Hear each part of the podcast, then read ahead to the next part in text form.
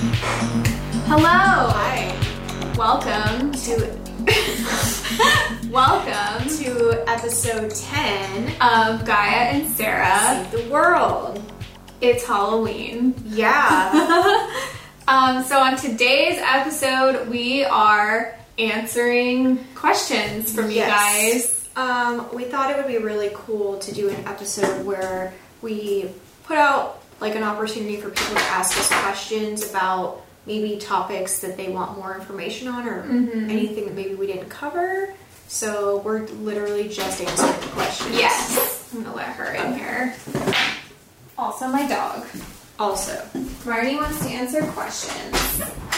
Um, okay, so before we start answering questions, Um, shout out to Betsabel and Taylor for making this amazing cider that we have made super extra for the show now. yes. Um, Cheers to 10 episodes. and fucking Halloween. yes, and all of you guys Yes. for supporting our show. Cheers. Now we're gonna drink out of straws out of like wine glasses. Uh huh. Uh-huh. I just smashed my tooth. it's so good. I want to chug it. Oh my god. It's so good. I honestly, Well, I just drank half of it. it's so fucking good. And vegan whipped cream, like this is like what world are we living in? It's just know. so good. Yep, Okay. that's perfect. Okay, so, So, should we dive into questions? I we should. Ultimately, how do you think we can make things equal and fair? Uh, dismantle the patriarchy. Step one. That's definitely step one. Um, I think that's a really complicated um, process. Yeah. I don't think there's even like one answer to that. And I don't necessarily think there's like a right way to go about anything. I No. think that we're all just kind of making guesses at this point.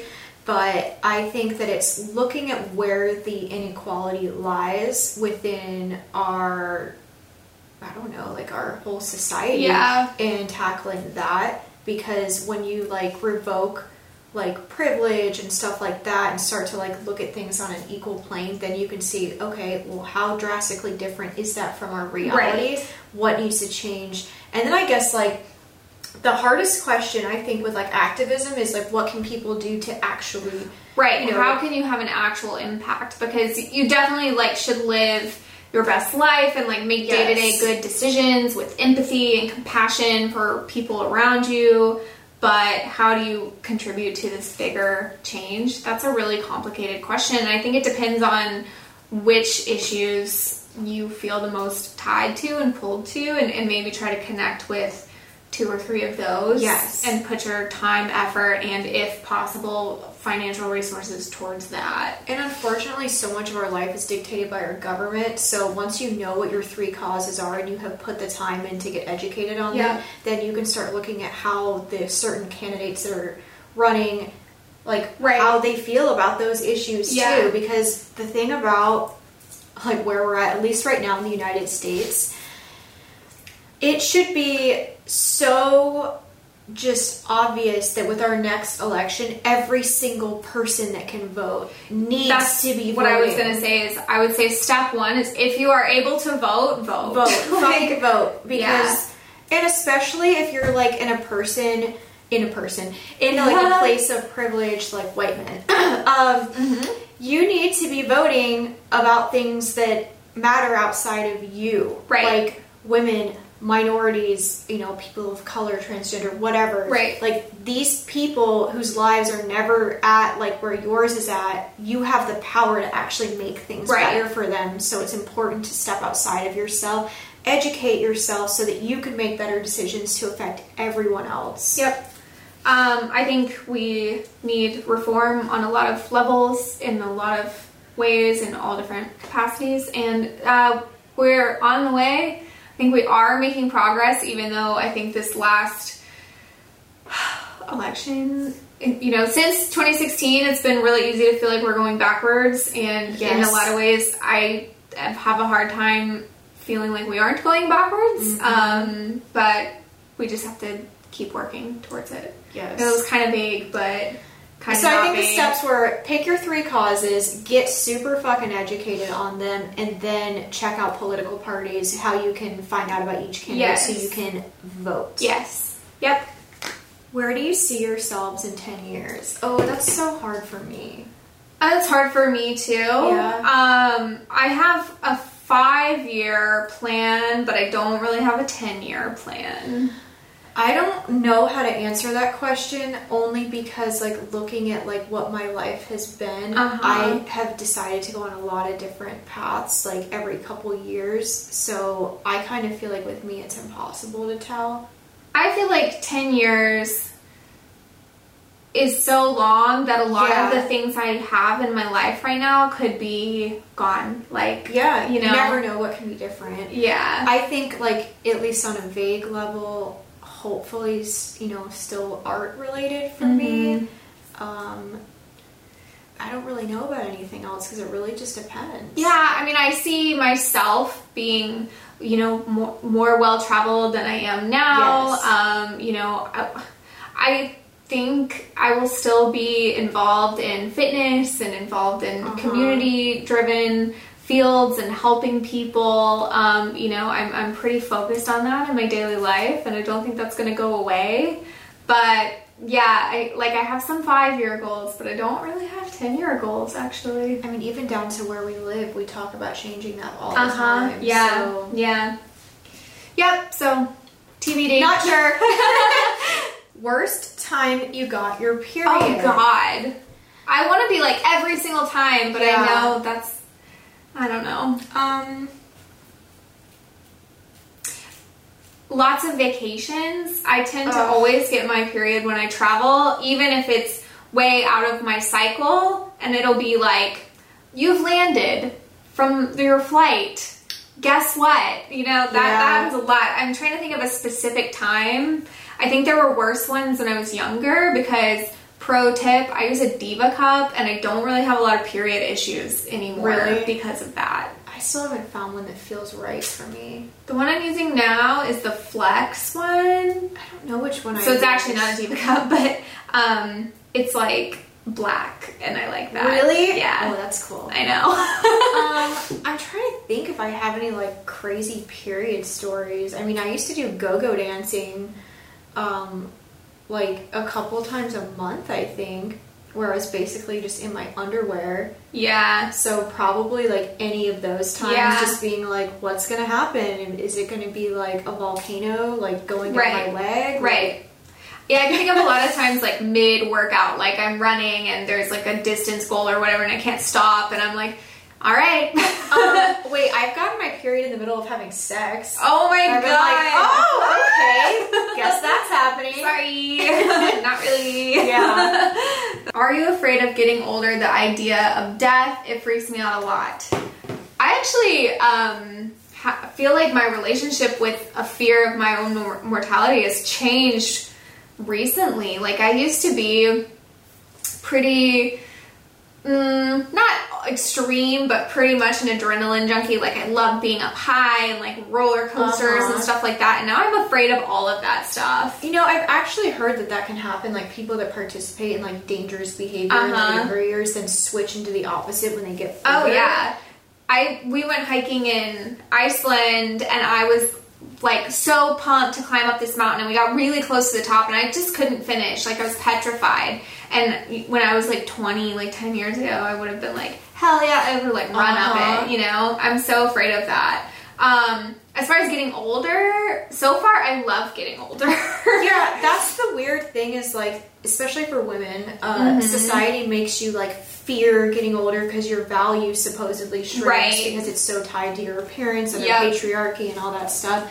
But honestly, like the second half, I've said this I think on a previous episode, but on the second half of 29, this weird wave of calm came over me. Yep. Where like I just kind of almost like settled into myself and I was just like, And I've heard that's even deeper, like in your 40s. I've heard that too. Mm-hmm. Yeah, so I don't think getting older really freaks me out about just the number, but I think like potential health issues down the line, especially Yeah. when you look at like your genetics and like what you're predisposed to, Mhm. like um, like dementia and stuff is like Yeah. really prevalent in my family. Ugh. So I mean, I do a lot of things that can help with that, but I'm always scared. Like, am I gonna be like the the woman from the Notebook that can't remember anything of her life? Oh, that'd be so scary. So, yep, that's a fear. Yeah, I, I guess I'm afraid of very old age because Yeah. I'm afraid of not being able-bodied and It's stuff like that. it's about not being in control for Mhm. me because that's like the scariest thing in the world. yeah, very scary.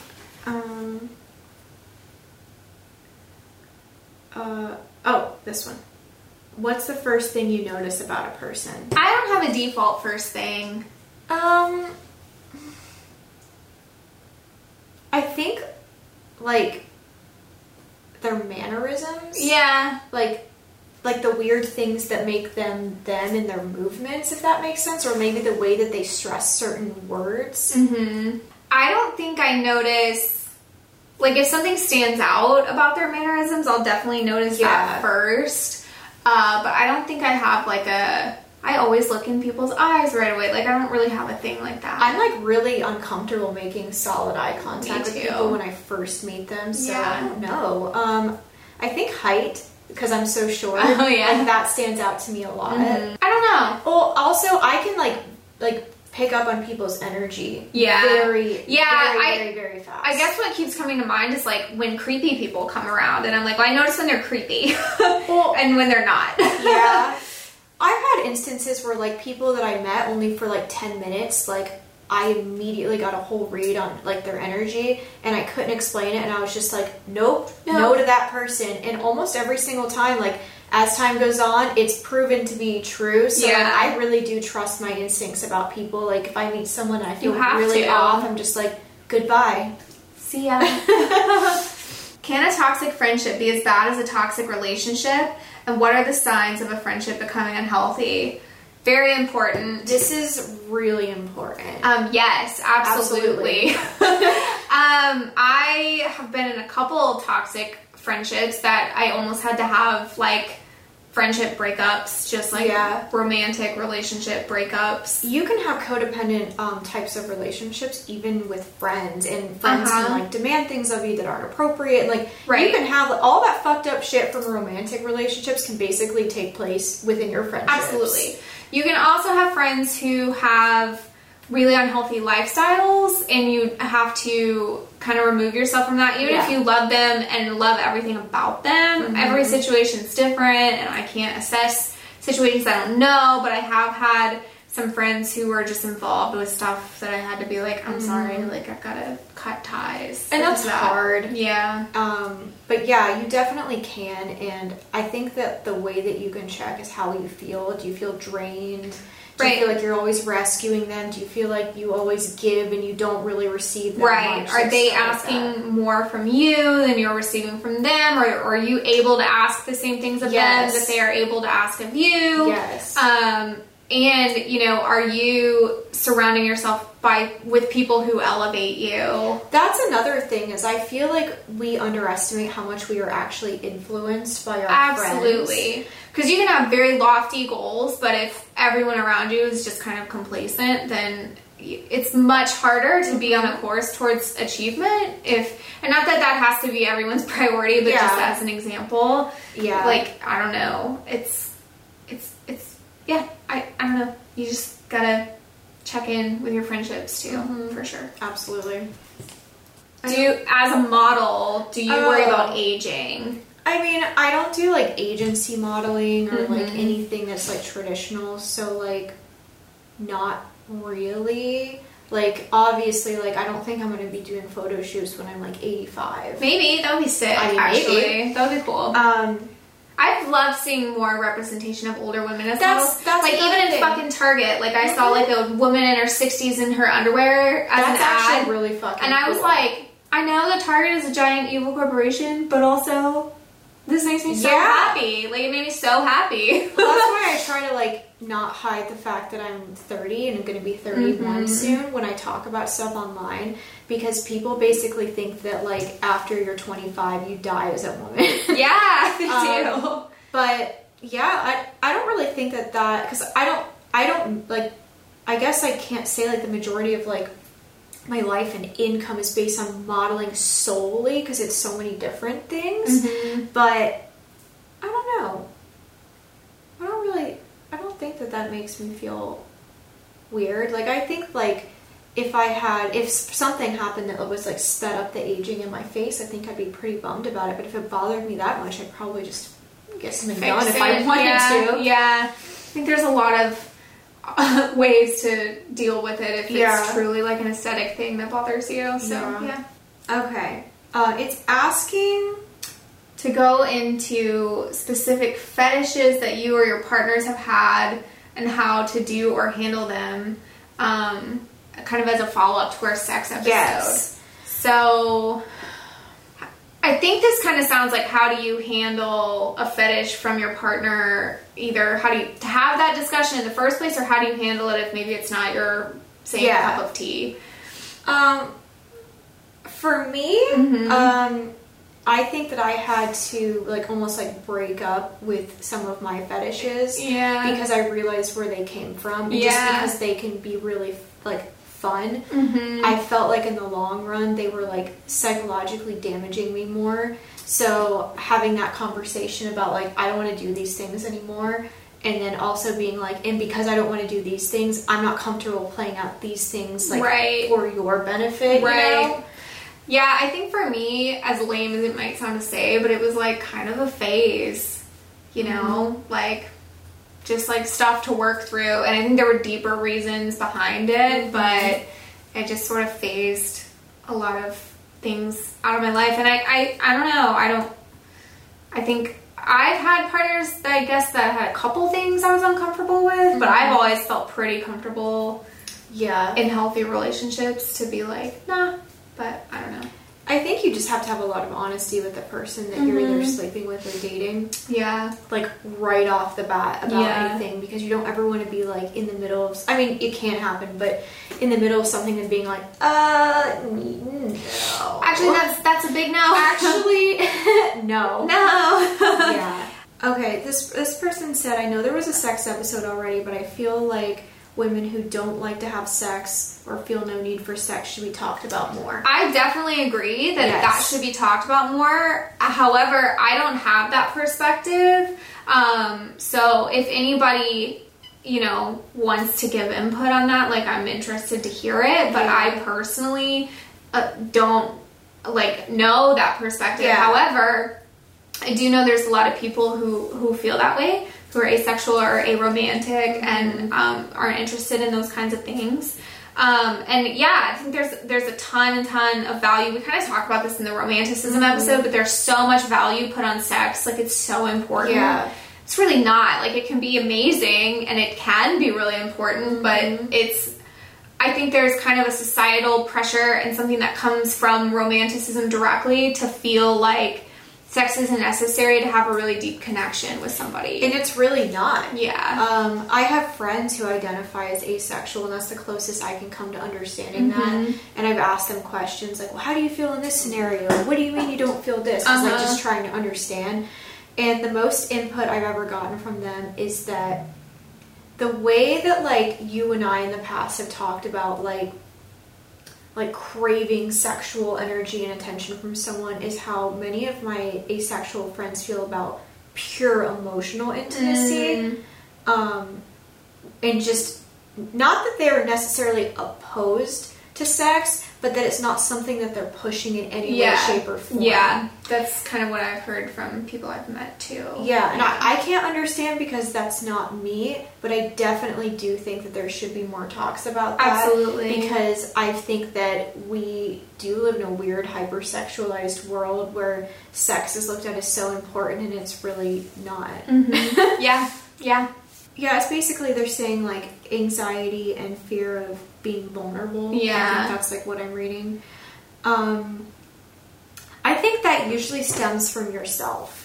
Yes. Like when you do like inner work on yourself and figure out like where that anxiety comes from, maybe it's like a shame that you hold, you know, about yourself. Mm-hmm. When you work through that, you don't project it onto people around Right. you and like and like convince yourself that people are thinking bad things about Yeah. you because that's really what it is. It's projection. Right. And when you have had a past experience where you've been mistreated and you've had your trust broken, it is really hard to trust somebody Oh, again. yeah. And you shouldn't, you know, trust somebody before you're ready and you're allowed to take your time. Mm-hmm. Um, but just know that you are amazing and, you know, you don't have to feel anxious um, just from interacting with people and, and, and letting your self worth kind of take a hit because of the way someone else treated you. Like, Yeah. that's on them. Um, for me, I, I used to have really, really bad social anxiety, and the way I got over it was like, I don't know if this is the right way for everybody, but like head on confrontation. Yes. Like, I worked as a server to pay for college. Um, then I went into the fitness industry where all you do is get vulnerable with people. Um, and then uh, I worked, you know, I worked at a bar. I worked filming weddings where you're, Yeah, you know, it's you really high all. stakes. I did a lot of really, really social stuff, but it was all through work. So there was almost like a like a like a kind of a extra barrier, an extra wall up where Yeah. it wasn't necessarily like having to be personally close with people but still learning a lot of social skills and learning how to feel calm and collected under like social strain. Yeah. um, so even though it was through work, it taught me a lot of skills that helped me in my like interpersonal life, uh, like my private life as well. Yeah. Yeah. For me, like just meditating before I know I'm going to like social things helps Mm-hmm. me a lot because I do get really weird around like big groups of people, especially if there's like a lot of men there because I just don't feel safe around men. Mm-hmm. Um, so meditating before so that you can bring all your emotions down to like a, a normal level Yeah. and just breathe, like deep breathing is so helpful. It is. Like it sounds weird because it's so simple, but it like doing deep breathing for like 20 to 30 seconds before you go into any situation Mhm. is it's just a, it's you're like a completely different yes. person. Yeah. Yeah. The Shining or Friday the 13th, explain one and why. Um, younger me probably would have said Friday the Thirteenth because I loved like slasher movies when I was in high school, but now probably The Shining. The Shining 100% for me. Shining is really fucking cool and like psychological. I, that's what I love about it is because it's not like some outside like weird thing. Yeah. It's literally your fucking family. Yeah. I mean, I guess it's stuff that's not related to, but I don't know. I think the terror in that is that it's the fam- some of it is the familiar. It's very unsettling. Yeah. Mhm. and it's like multi-layered. Like there's a lot going on in it that you can't really understand like at first watch, or maybe Uh-huh. even without reading the novel. I don't know. yeah. Um, I don't. I also just don't like slasher killer I don't- anymore. well- I don't like any kind of torture movies anymore. I do if they're like really like almost cheesy because Yeah, cheesy's okay. Like when they're like serious, I'm just like. when you I watch the Halloween movies because that's my favorite horror movie. I it doesn't register in my head as like a lot of people are getting stabbed or anything like Yeah. that because it's so like not realistic to me. I don't Yeah.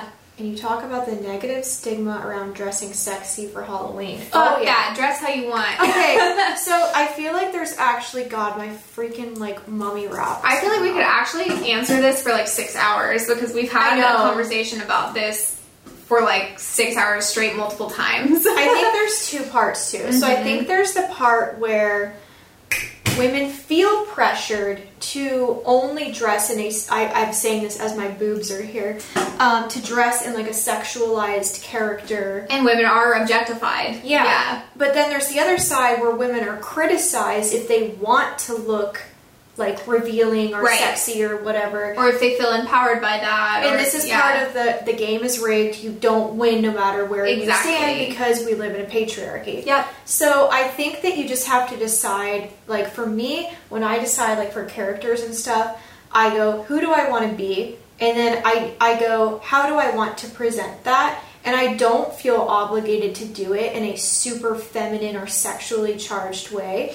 But I also feel like I don't have to do it in a completely covered type of way Right. either. But like when I do costumes and stuff, there's no thought in my head of like how do I make my body look the best that it can look, and how do I be appealing to men? Because as we've talked about a million times, like I don't give a fuck about what men think. um, but if I want to like go out with my fucking like ass hanging out, like I'm sorry, it's my ass. Like, Right. Who's gonna beat my ass? No one. No one. yep.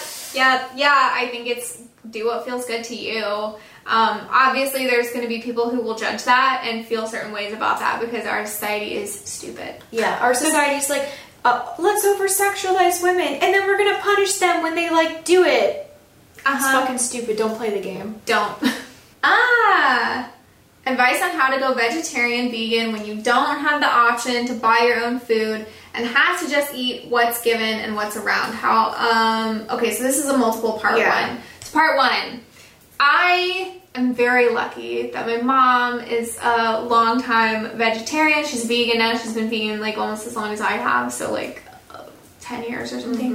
Um, so I was always raised with lots and lots of options. However, I think do the best that you can. I was a vegetarian for three years before I was vegan, and then when I finally went vegan, it was like overnight. But that was from being vegetarian, so it Yeah. was still like I still took baby steps. Yeah. Um, and you know, if you don't have control over that, then you can't be really hard on yourself about it. Try having those conversations though with the people in your household who are buying the food. You can come at it from different perspectives because there's lots of benefits to it other A than ton. you know, sometimes, unfortunately, appealing to animal rights um, doesn't work with everybody, but appealing to personal health can actually help I feel a like that's the lot. one. Because- That's usually the best. Yeah, so it, you know, if everybody's going to be healthier from making those choices, then that's a lot more motivating than you know people unfortunately aren't always going to care about the the cows and well, I think that's what sucks is like um, older generations. I hate to be stereotypical, but it's true. They are not educated on proper nutrition because it's not taught to us. And even if you go to doctors in the United States, they don't receive any kind of education on that's nutrition. exactly right. They don't. So you And really shouldn't be getting advice from your doctors. Right. They also don't receive education on how animals, how similar animals are to us, you Uh-huh. know? So they just, they really are not working with the same knowledge base that you probably are. Mm-hmm. So That reminds me. Keep going. try to find, uh, you know, something to, to make it motivating for them, even if it has to have selfish motivations for them. And that can work. Also, when you do have an opportunity, maybe say like, oh, I want to cook once a week, you know, and Yeah. see if you're able to cook for everybody and make some really dope recipes. I'm going back because I just remembered I got another question from someone that I know who asked about this. Okay. She said um, that she's unable to go vegan because she has anorexia and her doctors and parents won't let her because they have a stigma about people being vegan and not getting enough nutrition. The question is how to educate doctors and people in the eating disorder community that you can still get all the nutrition and be vegan. Okay, that's a great question. Um, we should put a link in the description. There's a really great YouTube channel called Mic the Vegan, and it's M I C, like put a mic on the vegan, but his name is Mike. But he does like literally like anything you could ever think of. He has like a scientific video for um, explaining the health benefits. Um, There's so many health benefits. yeah. Um, but unfortunately, this is something that does have a real stigma for a reason because a lot of people who are anorexic or orthorexic have kind of used veganism, which is already a restrictive diet, to kind of mask that.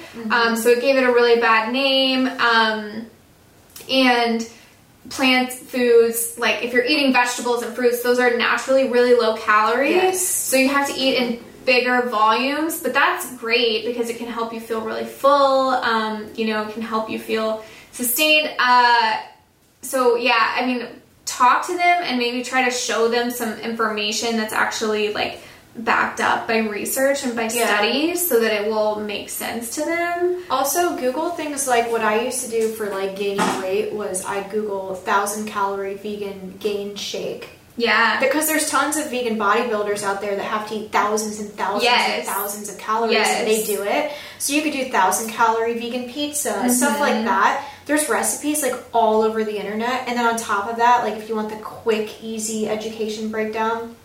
there are so many vegan documentaries Yes. on Netflix. Like if you're trying to show your parents, just sit them down with Netflix Right. and put on Forks Over Knives or What the Health, Yep. Cowspiracy, Right. You know, all these things. They Mhm. talk about uh, the nutrition involved, and you can seriously do vegan just as calorie dense and unhealthy if you wanted to Yep. as you do a normal diet. Um, I'm kind of like a vegan junk food person, unfortunately. So, like, I know for a fact you can eat thousands and thousands and thousands of calories of vegan food. It's it may not be all healthy, but you can. Right, right. And you can make it one of the healthiest possible diets Yes. as well. Um, and that's cool, especially in 2019. There's you can eat all You across the eat, like, spectrum of food. Yeah, yeah, Yeah. it's cool. Um, oh, and then also, I guess my personal advice with the doctor thing is doctors are not nutritionists. They're not. So you shouldn't even be getting nutrition advice from a doctor. They're literally talking out of their ass. Oh, the second part. Oh yeah. So, how to work on self esteem, confidence, and comparing yourself to others body wise and accomplishment wise. This is hard. It is hard. honestly probably no, you cannot completely stop doing it um, but just know that you're comparing yourself to somebody else without especially online you don't know anything about them you don't know how long they've been working towards what they're doing you don't know if they're lying and faking it like Yeah. you really don't know the whole story so um, try to focus on yourself. For me again um, i'm in the fitness industry so there was a period of time where i followed like a ton of fitness accounts and i had to really diminish that because it was making me feel horrible about myself. Yeah. um, without even knowing like not looking at the photo being like oh this makes me feel bad but just looking at it the side effect even though i wasn't consciously thinking it was to feel worse about myself. So um, Yeah. limit the content that you follow that makes you feel bad. Pay attention to your feelings when you're scrolling through your feed. And if you notice a twinge of not feeling Yep. good or thinking like my stomach doesn't look like hers, which is a big one for me, you know, like just be like, uh, that's actually not healthy for me. Um, and start Yeah. following accounts of what I did was follow accounts where it shows all kinds of body types. what was that know? account? Sunday something. Sunday Morning View is Yes. a really good one. It's so good. It shows all kinds of women. They like repost stuff, um, but it's very curated of just body positivity. Also, like the mute feature. Like this is something I like to talk about.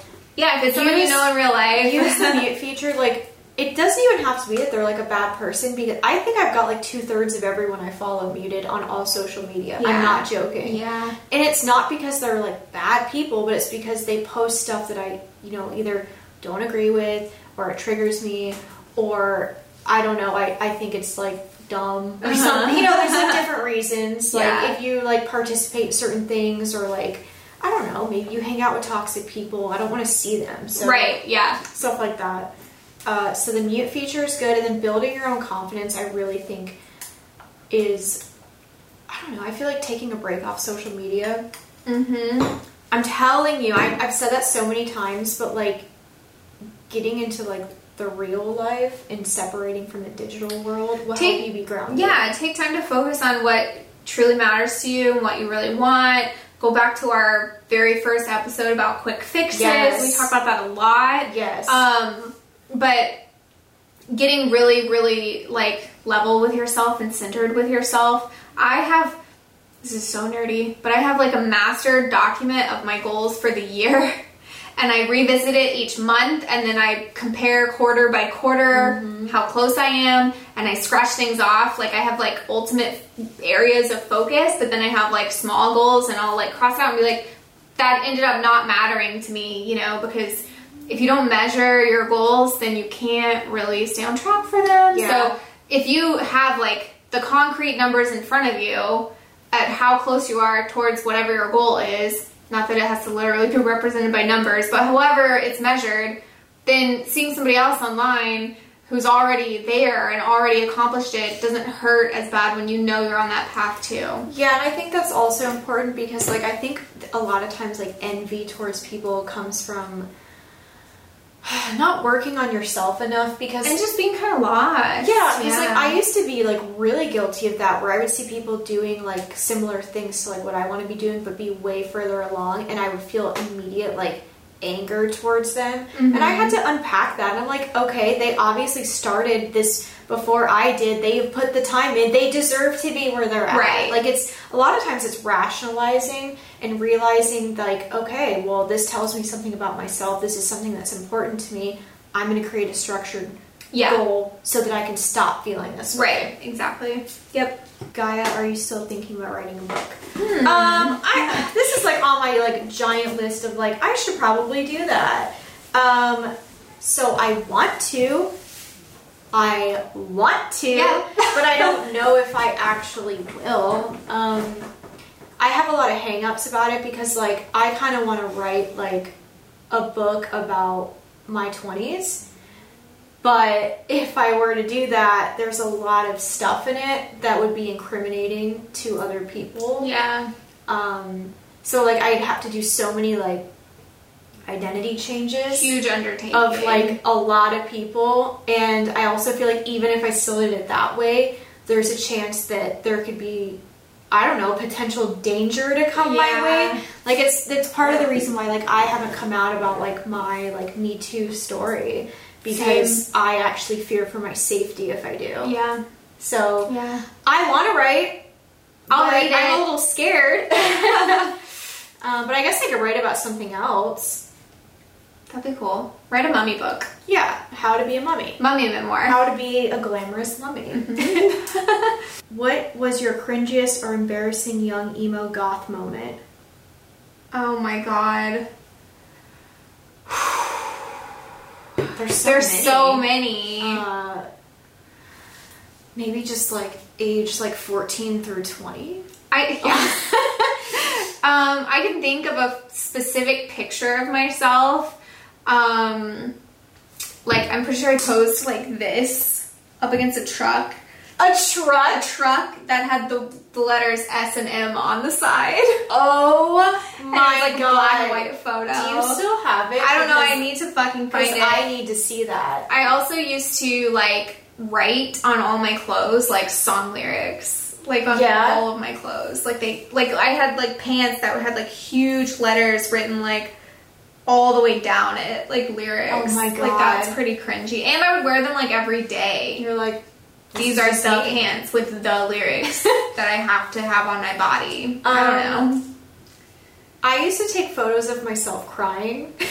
Oh yeah, like. I have a lot of photos from my teenage years where I'm wearing like I'm having a breakdown photo shoot. yeah, just like seriously, like I have some of them still from my live journal. Uh, where I used to wear like black liquid eyeliner and cry all the fucking time and just have my digital camera out, just like I think my Like, live journal is my cringiest emo goth moment. All you have to do is read it and never do that, please. yeah, it's. Sometimes I go back and I'll, Some of the I'll things I've it. written, we should do a live reading of. I would be like crying from laughing because it's seriously so awful. yeah. What's your favorite favorite Favorite. favorite vegan Halloween treat? I don't know. I don't Um, love sweets. I love gummies. That's my thing. This is my favorite. yes. Are there like pumpkin Sour Patch Kids? Because I would love that. Um, I don't know. I just know that there's like those rope things, or like they look kind of like tongues or whatever. I don't really know how to Mm. describe. But sour gummies for me, because now there are like vegan versions Yeah. of like everything. I got some in Iceland that were sick. I love They were like shaped like dinosaurs. I was like, I'm moving to Iceland today. yes. Oh, that's cute. I there's um every year I almost buy vegan Halloween like box of chocolates that's like Uh-huh. really expensive and I haven't bought it yet, but I feel like I will one feel like day. you will soon. Yeah. Yeah. Um, I'm trying to think of other like Halloween stuff. Like, oh my god, this is like irritating my neck. well, I really like like pumpkin pie. I wish I, I, liked like pumpkin pie. tea. Like I like cider. I like I like apple cider. pie. I love apple pie. Um, you know what? I guess I don't like that much stuff because I don't like pumpkin spice flavoring. I don't like pumpkin spice flavored like lattes or anything. No, I think they're sour and weird. I think it's just burnt and gross. I just don't know. Um, It's not for is, me. Are chai drinks considered like a fall Halloween thing? I could see that. I'm obsessed, obsessed Yeah. with chai lattes. Yeah. Oh, I like pumpkin seeds. Oh yeah, pumpkin I seeds really are like pumpkin super seeds. fucking good. So someone wrote us and they were saying that they experienced something called like friendship burnout. Um, saying that they get super overwhelmed with maintaining relationships with friends because they're a stay-at-home mom, um, and they don't have the mental energy to keep up with everyone's lives and to carry them extra mental baggage Mm. um, and that their friends often make remarks about how they're bad at making plans and texting and asking. They're basically just inquiring about is friendship burnout a thing? How can I maintain friendships without feeling heavy and clouded by their drama? Yes, it's a thing. It's very much a thing, and it's usually a thing if you're not friends with people that are like on your level. People should have therapists, and then they won't need you all the time. Yeah, like I think like what's so great about when you have a healthy um, like friendship social circle is that your friendships are actually about your friendships and Right. not playing therapist for each other. Yes, my most long term and closest friendships with each of these people, I've gone like months without like physically being able to hang out. Like I'm. I, I've gone periods where I wasn't even good at like keeping in touch with some of my friends, but now I'm much better at that. But um, no, no, like the the physical demand to like be present in the same space together, like And to hear someone's like weekly dump of problems. Right, for it always to be like um like venting all the time, stuff like that. Um I think that for me has got improved as I've gotten older and I have been able to like meet more people who have their own like life and priorities and stuff, but um I don't know. I would, sounds like if you're a stay-at-home mom, you have your hands so full Yeah. already. Like it sounds like you know your friends need to be respecting your boundaries more.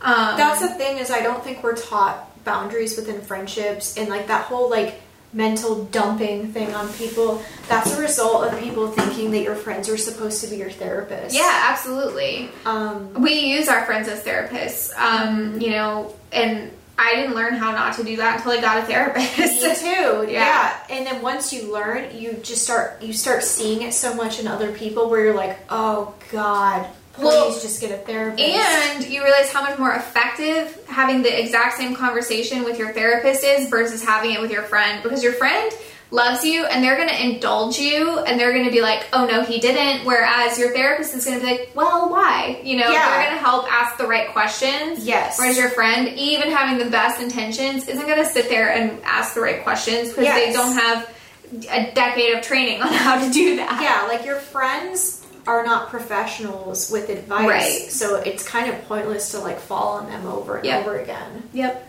Um, so yes, friendship burnout is a thing if your fr- if your friends are demanding too much from you. Absolutely. And I know there's no nice way to say. You, I think you should probably get a therapist. I've been in that position before. It's really awkward to say, but I also feel like you know when you really care about someone, you are truthful with them. Right. You know. Yep. Um, Sorry you're going through that. yeah. I know that's we rough. all know how that is. I get told I'm pretty a lot, but I don't feel it and I don't believe it. Do you guys have any tips on how to feel pretty and how to believe it when someone tells you you are? How do you be confident? That's tough. Um, I definitely have ups and downs with that for Me sure. Um, but I think most of the time I feel like putting less weight on my appearance. Yes, I think that's like number one. Yeah. So knowing like learn like finding out just from other people's comments like you're conventionally attractive. Like I don't know, that's like cool. Cool. Like, what does that mean? Mhm. I think like for me, it's like I, I don't know. I think because I started doing photo shoots, Mhm. and when you do photo shoots, everything is about how you look, and it's to create this like professional like end result. Right. Then you post it, and then everyone tells you like, "Wow, you look great" and stuff like that. I think because I did that so much, I got to a point where I was like, I know that I can look really great. Mhm. I know that. But what value does that hold to me? Yeah. And especially when you are a woman and you get told by men all the time, stuff like that, or you get hit on or catcalled, it kind of starts devaluing where you put pretty, beautiful, hot Mhm. on, like, I don't know, and where it is in your life. Like Yeah. for me, when I go out, and like a guy's like, "Hey, you look hot." I don't feel good hearing that. Right. I feel annoyed.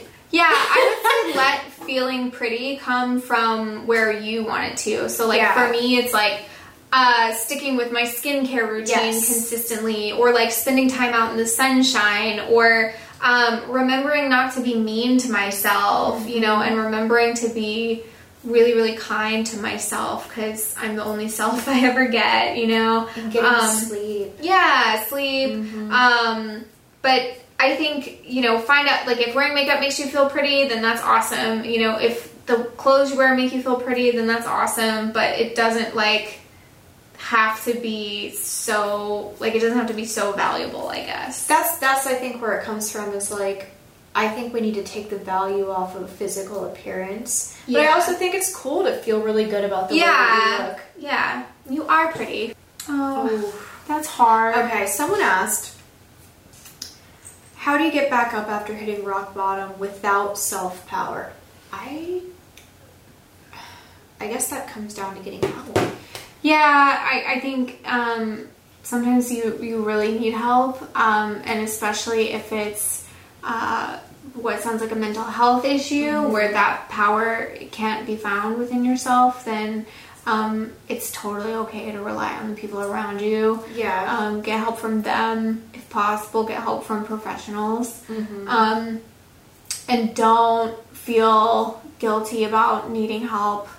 It's Yeah, I mean, I've I've been there a few different points in my life where I was like, I literally can't like just rely on myself to function. yeah, and that's where it's like you know your friends and family and therapists and stuff come into play. And that does not mean anything's wrong with you. Unfortunately, we live in a culture that um, we don't have enough mental health awareness. Um, we don't have even like a almost a lot of people don't have a basic understanding of mental health. Yep. Even things just like depression, you know, like people don't understand how much that affects you physically, mm-hmm. how much it drains your motivation, stuff like that. So knowing that you know, unfortunately, we kind of exist in a place that isn't kind to us when we're having struggles with our mental health. Don't be harder on yourself if you're really struggling and you and you need some help getting back on your feet. Yeah, it's basically asking for help at any capacity that you can. Yeah. There's online resources too. Mhm. Like I would just say, hit it all. If your friends, Yep. family, Yep. therapist, there's online counseling, there's support groups. Like there's so much. Like there really are resources, and I know it sucks having to put yourself out there and ask for it, but that's literally like the building blocks to getting you back up. Yep. Oh, cool. Um, favorite part of Halloween. Um, I love dressing up. I don't know. I never do that, but Halloween to me is about the creativity. mm-hmm. Um, I I love the like spooky vibes. yeah, hmm I like it because I feel like you know we live in such like a society that's so ruled by religion and you It's know uptight. just stupid shit, and I feel like Mhm. Halloween is like the one time where that stuff doesn't fucking matter like universally, and it's really cool that we have something. I'm actually shocked that we Uh-huh. have something like Halloween. Well, it's cool that there's like mischief and like mystery about it, and it's like a nighttime focused holiday, and Yeah. you know, it's not about some like greater phony purpose of like yeah. be good and Santa will reward you. Like I don't know. Yeah, I I think it's it's cool because I just feel like it's creative. Like any kind of way that you look at it, it's creative, it's different, Yeah. it's so outside of the box. yeah, I love it. How do you feel better when you feel depressed and lonely all the time? I feel like that's kind of like the one that we just answered. Like if you're feeling like that pretty consistently or all the time, that's when like going to a therapist, that's the time. There's therapy, you know, there's there's uh, drugs that can help you depending on your situation and what you think works for you. You know, there's nothing wrong with needing um, antidepressants, Yeah. just like there's nothing wrong with needing a therapist. There's nothing wrong with. Um, I struggled pretty bad with depression, um, especially when for about a year straight of my life, I was working really early mornings. So I'd wake up at three in the morning every day, and then I would come home take a nap and then wake up at about 7 p.m. and be awake again until about 9 and um, like just depending on what was going on in my day, but it just meant I didn't see a lot of sunlight. That'll fuck you up. I had to buy a UV light that was like a light therapy um, to help me kind of manage during that time because it it wore on me and made me really really sad. So there's all kinds of different therapies, light therapy, therapy therapy, and even within therapy, there's different types of Yeah. therapy you can do. And then there's psychiatrists who, if you are struggling to a point where you do need um, an intervention, or with um, if you need to be on SSRIs or something like that, you can be. and working out can actually help a lot with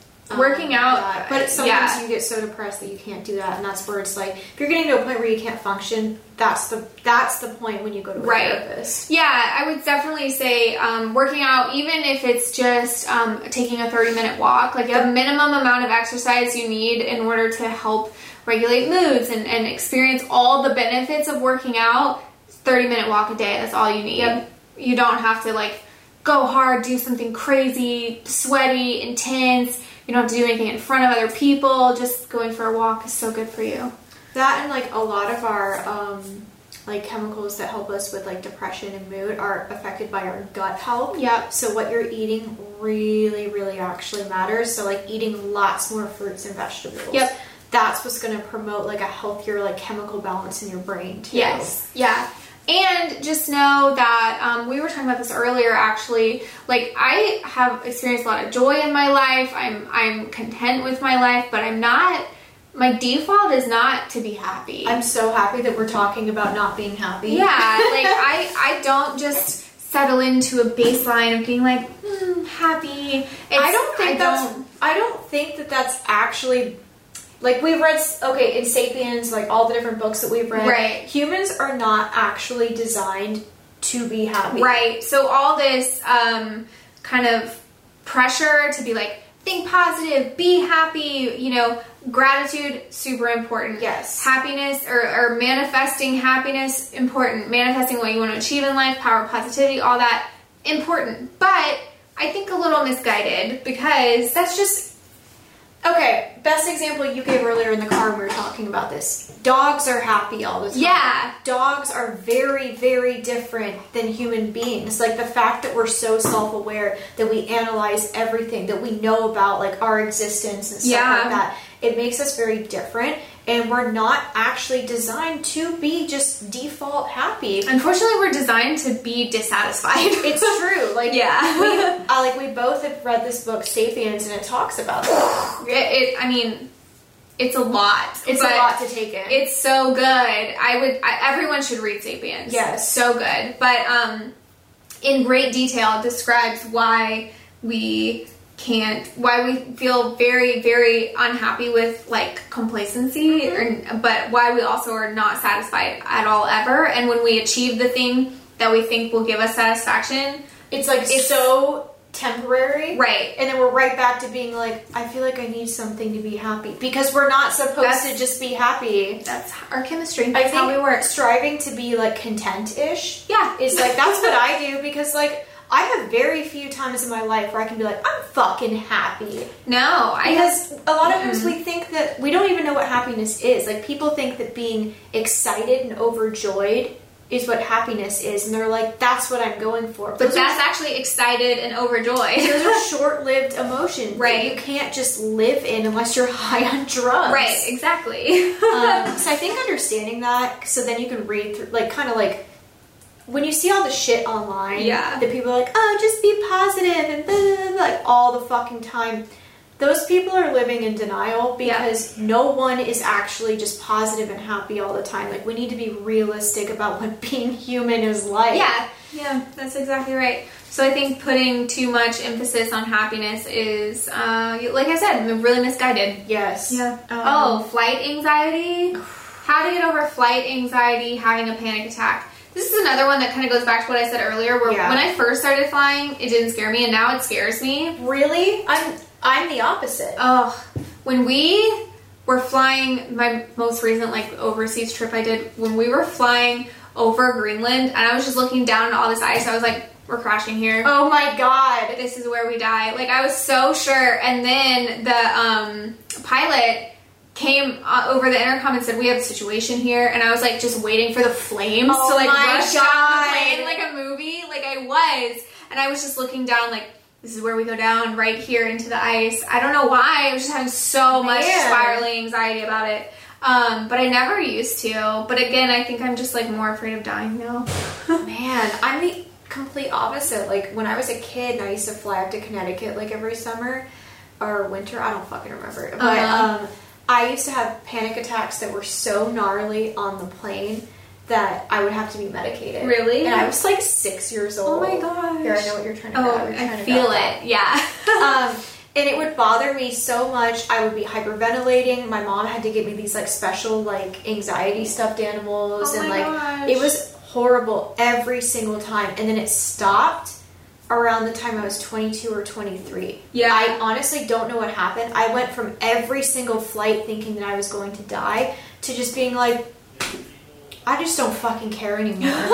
and that's how I am now because I've flown so many times that Yeah. I think that if I was like that, I don't think I could get through it. I think the the only the when it's worse for me for no reason is just when I'm over like a body of water with I don't like look. nothing around. It helps to not look. yeah, I don't look. When I first started flying, I loved looking out the window. I thought it was so cool. Now I don't want to see it. I don't want to see the wing. Yep. I don't want to see anything. I keep the windows closed. I don't look at anything, and I think that that helps. I do do a weird superstitious thing too, where I always touch the outside of the plane every time I get on Really? it. Yeah, because I'm like, I touched it. I, I was like, thank you, plane. Don't crash me into the ground to a fiery death. Yes, and please That don't. helps me feel a little more at ease with it too, even though it's like a dumb superstitious think thing. makes you feel better then. um, also, just like sleep. I try to sleep on every single flight, and then that helps me get through it too. How do you make friends when you work for yourself and work from home? I'm a licensed esthetician and massage Oh. therapist.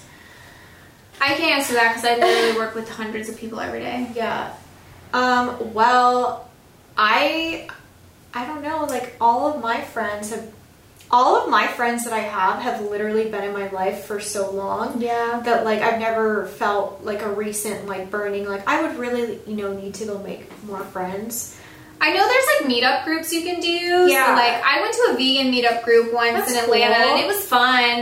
Um, I know you can do stuff like that. It's almost like um, like dating group things, Yeah. but instead of dating, it's just like to meet new people. Yeah, there's all Um, sorts of meetup groups. book you can find them clubs. through social media. I met some amazing people volunteering at Farm Sanctuary. That was really Mm-hmm. cool. Um, and they they told me like, oh, we meet on this day, this day, da da da. We have a book club, all this stuff. So you could instantly tap into that. Yeah. Also, um, join a gym that has group fitness. Um, you can meet people there, and those people who are dedicated to their fitness are probably you know awesome people to surround yourself with. Mm-hmm. Um, so many people that I know now, again, I know from work, um, but there's a lot of gyms that offer classes, or there's gyms that are entirely group fitness. Um, you can meet people there. Uh, yeah, so I think kind of getting a hobby that's kind of Yes. like a group hobby is a good way to meet people. I think when you identify like what your interests are and what's important to you, then you go to those places to like you know, Yeah. partake in those interests. Then you're always going to be surrounded by people that have the same interests as Yep. you. Like I like going to crystal shops, Mm-hmm. and every time I go there, I'm talking to awesome people that are super into spirituality and crystals and Yeah. stuff like that. So it's really just being like, what it, what's important to me? What are my interests? Participating in those, and then finding people there. Yep. Yep. That's my best advice Agreed. best way to go about calling someone out on their bigotry. Punch them in the face. I think kidding. that if it's someone um, that you know, like you actually know, not just a stranger on the internet, you talk to them in private. Yeah, I think so. I, I there's there's something I'm sure we'll talk about this in a future episode, but there's something I really dislike about cancel culture. It's because it comes from like a I've never make mistakes ever. I'm gonna publicly call you out to ruin you thing. Right. Like, that's really fucking stupid and warped. Right. I mean, if Um, they're like really crossing a line, Yeah. then and they need to be in, like you need to intervene. Yeah. that's one thing. But But I think like most things can be discussed in private, hmm um, and that's a really hard conversation to have, and that's why I also think it should be done in private. yeah. Um, Yeah, and just make sure that you're safe in doing so. Because if Yes. it's somebody exhibiting bigoted behavior, then maybe they are uh, a real asshole. So just be careful. Okay, so someone said, How do you deal with controlling parents and setting healthy boundaries with them? I've read about it. Yeah. Um, setting boundaries with any family member is going to be difficult. You're going to get the pushback, you're going to get the guilt trip, because you're, changing the dynamic of your family structure when you do that. And especially with your parents, they have like a weird sense of entitlement to your life and, you know, all sorts of bullshit attached to it. yeah. Um, I think it's to really clearly know what your boundaries are because when you state them, you are going to get the pushback from them, but then you have to stick to it. Yep. And they will eventually get over it. And if they don't, then I don't know. Like, that's when you have to make the call of like, is my mental health more important to me than having these people in my life? Right. Like, it does suck. There's no, like, oh no. What? Okay, sorry, I thought my nipple was coming. There's no like super quick solution to this. Every approach you take is going to be really difficult, Yep. but when it's important to you in like maintaining your mental health, you just have to go through it. You have to. Yeah, I think that's exactly right. If you could be any characters from any movie, history, or book, who would you be and why? Oh my gosh. Um Cleopatra, done. Done. Everyone knows that already. I don't. I don't think there. I definitely wouldn't want to be someone from history, probably because I feel like history is worse than today. At least most. I of don't it. know. They might look back at today in the future and be I would be like a fucking dinosaur because it would be cool. I think like I feel like I would love to be an assassin or a succubus. yes, if it's supernatural creatures, I would definitely be like a like a succubus would be really cool, or like um, fucking around in Greek mythology would be. Oh, cool. Oh yeah. Fucking around. Fucking around. Yes. Um, I always have a hard time with like if you could trade lives with people because I just all of that kind of makes me feel really weird. Really? Mm-hmm. Like I don't. Uh, you know, I- I, think I think me too. I think the only person I've ever wanted to is Cleopatra. Yeah, yeah, that makes sense. I. Yeah, nobody. This is such an important question. So let me. How do I open it? I think that's the whole thing. Oh, okay. If I eat something kind of off, is it normal to smell a little weird or a little off down there, like garlic or pasta and stuff? Yes, this is completely normal. Vaginas smell like vaginas. This is so important to talk about because so many So people important. think that your vagina is supposed to smell like nothing, or It should smell like nothing, or flowers, or, or- minty, and Yeah. like all sorts of fucking weird shit. No, it smells vagina like smells vagina. like vagina. Yeah. It's an opening to your fucking body. Like, Yeah. Why would that smell like flowers? Uh-uh. Is it flowers? Nah. It's a fucking vagina. That's what it smells like, and it smells different at different times. We need to normalize vaginas not always smelling great because Yeah. things happen. Like the pH changes of your fucking vagina. You eat a bunch of garlic, and yes, that does directly affect how Yes, it smells it does. Like your boyfriend's stuff can change your pH and make your vagina smell completely different. Like exactly. everything can change it and make it smell different. Um, so lots of varying si- smells during your cycle, depending on what you've eaten, depending on Hormones, hormones. stress. all normal. Yes. If it smells like foul and kind of sick, and Yeah. you know you'll know what that feels like, go to the doctor. Yeah, that just means But usually other like smells- your pH is off or you have some bacteria and then Right. you take care of it. Like it's literally no different than any other part of your body. It gets off, it gets a little weird, you just Yep. take care of it. Yeah, exactly. I feel like there's lipstick on my teeth. it's a body. There's not. Okay. Perfect. So don't freak out. Eat garlic. Let your vagina get weird from it. It's your fucking vagina. Let your vagina live. How do you show that you're not the same toxic person you used to be because people still see you as that same person? I would say ask yourself if you have like outgrown those people or are they the people that you like want forgiveness from? Yeah, because it's usually one of those two scenarios. Right. Yeah. So if you've outgrown them, I honestly wouldn't worry too much about what they think about you anymore. If if these are people who are really important to you, who you want to earn forgiveness from, unfortunately, like you are not in control of that situation, and they can take their time with it, and no, they're not required to forgive you. Um, but all you can do is just kind of like be be the better person that you've grown to be and just stay true to that and I mean, people I hope can be forgiving and come around. Again, like we're kind of in cancel culture right now, Yeah. um, which is shitty. Um, I don't know. What would you add? Um, I just also think like you know some people do have really dark pasts where they've done Yeah. really you know unfortunately bad things, and if you've done something that you know people can't come back from. I would just say don't try to come back from it with those people. Right. Just accept it for what it was, a really dark thing that people aren't going to get past. Right. And move on to a new social group. Absolutely. That's, what else can you do? Yeah, yeah.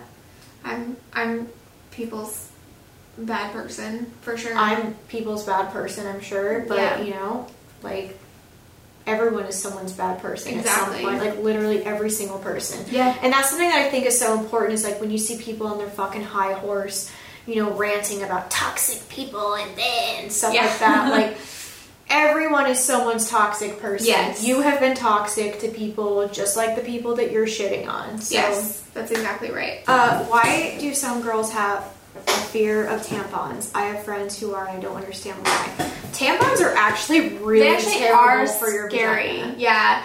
Um, a lot of tampons are bleached, have chemicals in them. People have found like mold in them. Pretty much all the ones you can buy in the grocery store, like besides Whole Foods, are not things that you should be putting in your vagina. Right. Um, they can cause toxic shock syndrome, which you can die from. Yeah. Um, the like the cottony fibers can dislodge from the tampon into your walls and start rotting. yeah. Um, I stopped using tampons. I don't know, like two two years ago. I either just I either do pads or I tried like the cup. Mm-hmm. Um, I use a menstrual cup. Sometimes I use a disc, um, which is like kind of a disposable version of Yeah. a cup. Um, and I, yeah, I stopped using tampons in 2012, and I, my periods have been such a better experience than they used to be. It's still painful, but tampons hurt me. Um, they were really inconvenient. I felt like they were disgusting because it like I didn't like having like the gross string coming out. and like, towards the end of your period, if you're pulling one out and you're like not very like heavy with your flow, you can like leave little lacerations around your vagina. uh huh, yeah. so fuck tampons. Fuck them. They're Um, not good. Yeah, and a lot of people are like, I've been asked before, like, how are you comfortable using pads? Because people think pads are gross. I don't give a fuck what people think. Like, I, I don't think pads are gross. I don't think period blood is gross. Mm-mm. The thing that felt gross about tampons to me was like, um, like it made me feel un- really uncomfortable and like unhealthy. You know? really? Yeah. Yeah. I don't know. Yeah. Just, I, I would just say don't use tampons Don't. if you have a choice. What are you gonna be this year for Halloween? I don't know. I mean, No idea. not sure. I'll think on it. uh, I don't, well, we kind of already have done Halloween. I've been doing like Halloween shoots, like, Forever. so I don't know. Yeah. Yeah. Um, why our fan base is so scary. Um, Obsessive people are scary. I really, especially in the music community, oh, I could talk about this for the rest of my life. Um, Uh-huh. I think that fan bases can get so unhealthy because it's a group of people that are placing way too much of their lives around other people that they don't even know. Yeah. Like your interests, like what you find acceptable belief wise, how you want to look. You're like letting all these things that are supposed to be your identity that you develop on your own, you're putting it on like someone or another group. And it keeps you in this weird bubble yes. like a belief bubble. Yep. And so like then there's like fighting within the belief bubble and I don't know. I just think it comes down to not having enough going on in your own life. Yeah. And that's why fans get That's what I think hyper fans are. They're you know, and I've been a hyper fan when I was younger, but um it's not having enough going on in your own life. Well, it's putting so much of your identity into something else Yeah. as well. And then letting that be so tied to your identity that anything that challenges that feels really threatening and uh, you're like angry at it. yeah, like be a fan. I'm a fan of a lot of things. Like I'm a huge Muse fan, but like I don't sit on like Muse fan like communities Yeah. and other posts and like try to like tell stories about the artists and stalk them online and try to get them to answer me in a tweet and like make everything about the musicians. Like, that's why would I do that? My life's about me, not like Yeah. obsessing over people that literally don't know anything about me. Yeah. So I don't Yeah. know. That's that's my best take on it. When is a good time to plan for the And that's apocalypse? the last one. Um, I mean, climate change is real, and we Yeah. are all gonna die. So start planning whenever. Start planning like 15 years ago. 15 years ago is when we should have started planning. Um, we've known about climate change for a very long time. Yeah. and a very long time. Uh, we didn't do anything about it, so it's really disappointing. Uh, great job, human race. Good Um, Real cool. Um, I well, the number one thing you can do to combat climate change as a human being is to adopt a vegan lifestyle. And Yeah. that's actually a fact. Yeah. Um, animal agriculture is like what fifty-one percent of greenhouse gases. It's a lot. Um, obviously, there's there's stuff that's really challenging. Like there's huge corporations that are like the major players who are not going to bend and are they- they do not have the planet's best interest in mind or anyone's best interest in mind, but their own and uh, growing their already vast wealth. It's hard to make a dent in that. So what what you can do as a personal choice make that choice for your diet as, as often as possible. If you can commit to it full time that's amazing. Literally the best thing you could do for the planet. yeah yeah. Um, you know there's there's all kinds of ways to offset your carbon footprint um, or just reduce your carbon footprint. Pay attention to your carbon footprint. Find out what it is. um, you know lead by example i find is the best way to kind of have a, a circle of influence. Um, anyone who has become vegan because of me is not because i like preached it to them. It's because like i ate great food in front of them you know? And you know what I think is really cool is they say that like for every person that goes vegan that three people follow. Well my count's up to like and this is people I know directly, so if anyone on the internet has done it it doesn't mean that it's way higher. Yeah. Fourteen people. yeah And if those 14 people had 3 to 10 people, like this is how veganism went from 2 to 6% over it's like a pyramid years. scheme but good yeah, like a couple years back, veganism was 2% of the population, and less than two years later, it became 6%. yeah That's massive. It's huge. It's huge. Um, so that's really cool. um, yeah, I mean, I, I, I know that wasn't necessarily like a serious question, but like It could we be. are planning for the apocalypse. Like it's happening. We should Right all now. be planning for it. It's very real and very much coming, especially if you're young. I'm fucking sorry. Yeah, really sorry. Well, that concludes our Halloween slash question episode. Yes. We hope you guys liked it. We put about like I don't know, like ten hours into this today. Yes. Yeah. Uh, so let us know what you think. Um, we will most likely do some periodic Q and A episodes. Uh, this was really fun. Uh, it's great to hear from you guys. Yes, thank you so Um, much. Yeah, thanks for to everybody who submitted questions, um, and thanks always for your feedback. Um, so definitely um, subscribe to our YouTube channel. Um, you can also find us on any podcast player um, if you prefer to listen to the audio versions of the episodes. Spotify. Spotify, iTunes. Um, I use Pocket Cast. Like, there's a bunch of different options. Um, yeah, so we made it to ten episodes. Holy fuck! And we remembered what episode it was. Hell like, from yeah. The beginning of filming it. That's sick. I feel so accomplished. I'm ready to be a mummy for the rest of my life. I am this witch. this witch. This witch. Yes. From now on. All right. Thanks. Thanks. Bye. Bye.